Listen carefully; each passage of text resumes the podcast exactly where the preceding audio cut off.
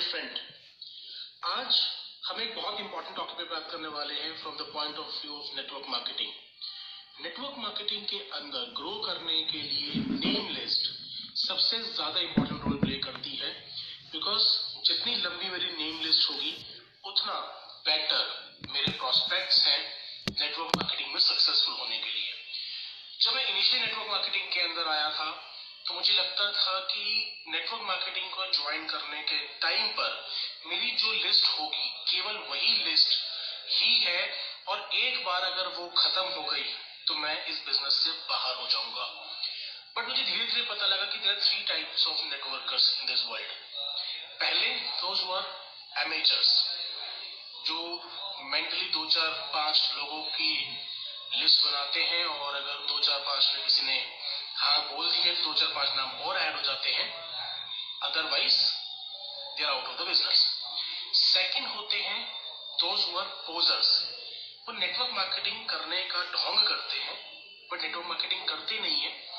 पाँच, सात, दस, बीस लोगों की लिस्ट बनाते हैं, वो लिस्ट खत्म होने के बाद वो कभी भी वर्क नहीं करते to grow that list and third are the professionals professional वो व्यक्ति है जो किसी भी बिज़नेस की तरह, किसी भी प्रोफेशन की तरह नेटवर्क मार्केटिंग को भी as a profession as a business consider करते हैं और वो उन स्किल्स को सीखने के ऊपर एनर्जी लगाते हैं टाइम लगाते हैं पेशेंस लगाते हैं परसिस्टेंसली वो स्किल्स सीखते हैं जो इस बिज़नेस को बिल्ड करने की ज़रूरी है।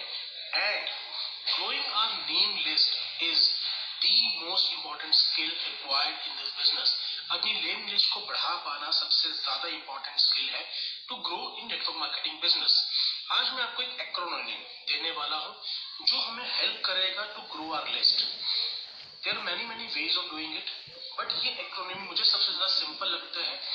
I will be sharing other tips as well in coming videos to grow the list but ये वो एक्रोनिम है जिसको हम आज राइट नाउ अभी से हम करना स्टार्ट कर सकते हैं, और ये बहुत इजी है to grow the list that acronym is friends F R I E N D S friends.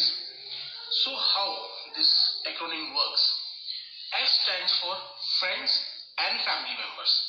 जो मेरे बहुत क्लोज फ्रेंड्स हैं और मेरी जो क्लोज फैमिली मेंबर्स हैं, मम्मी, पापा, ताऊ, चाचा, चाची, जो मेरे बहुत क्लोज फ़र्स्ट रिलेशनशिप के अंदर आते हैं R stand for relatives and reason that means मेरी सेकंड मम्मी के आगे मैं फैमिली में किसको जानता हूँ, पापा के आगे किसको जानता हूँ और R also stand for references sister के आगे फ्रेंड्स सिस्टर के फ्रेंड्स के फ्रेंड्स पापा की तरफ़ से नाना की तरफ़ से नानी की तरफ़ से दादा की तरफ़ से ताऊ की तरफ़ से वो कौन से लोग हैं जो उनको मैं जानता हूँ जो मेरे कॉमन है? प्लस रीजन वो कौन से व्यक्ति हैं जिनको मैं दिल्ली में जानता हूँ कौन है जिनको आगरा में जानता हूँ वो कौन है जिनको मैं जयपुर में जानता हूँ?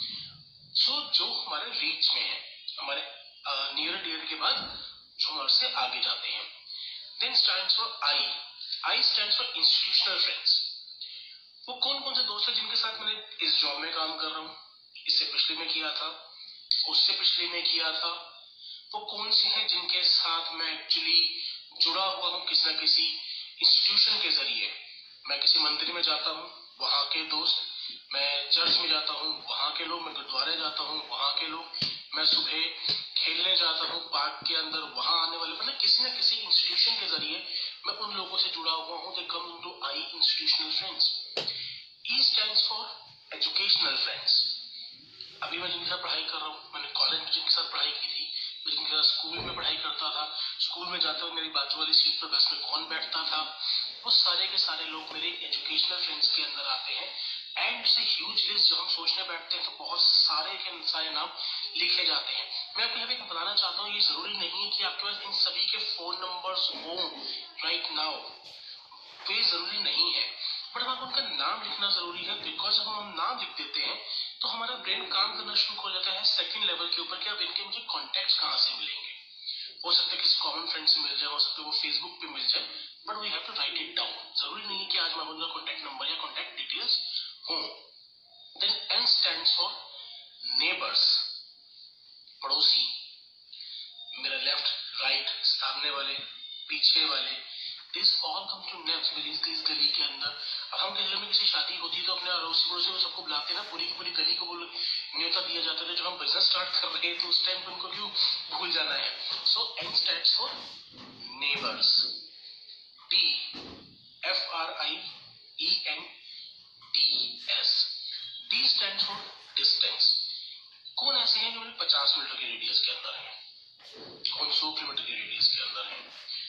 150 metre की रेडियस के अंदर है।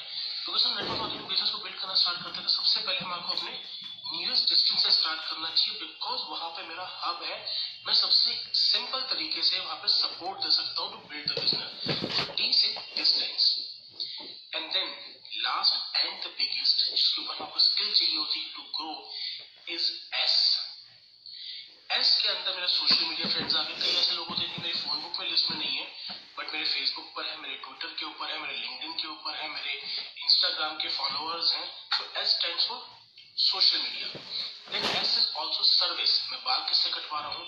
मेरा शेव कौन करने वाला है? दूध कौन देके जा रहा है मेरे घर के अंदर? मेरी इंश्योरेंस कौन करता है? कार की इंश्योरेंस कौन करता है? बाइक की इंश्योरेंस कौन करता है? वो सभी व्यक्ति जिनसे मैं सर्विस ले रहा हूँ, किसी न किसी टाइप की। तो they all come to S and the last S is strangers अजनबी व्यक्ति। हम सबकी लिस्ट के अंदर कितने लोग होंगे? दो सौ, ढाई सौ, तीन सौ हिंदुस्तान में कितने लोग हैं? एक सौ पच्चीस करोड़। ये नहीं करेंगे एक सौ पच्चीस के एक सौ पच्चीस करोड़ लोग हमारे प्रोस्पेक्ट्स हैं बट यस बहुत बड़ा पूल है। अगर मैं इस पूल पे काम करना सीख जाऊँ तो मैं I will never run out of the list strangers is the biggest pool and in coming videos we will definitely talking about कि हम इन पे कैसे काम कर सकते हैं।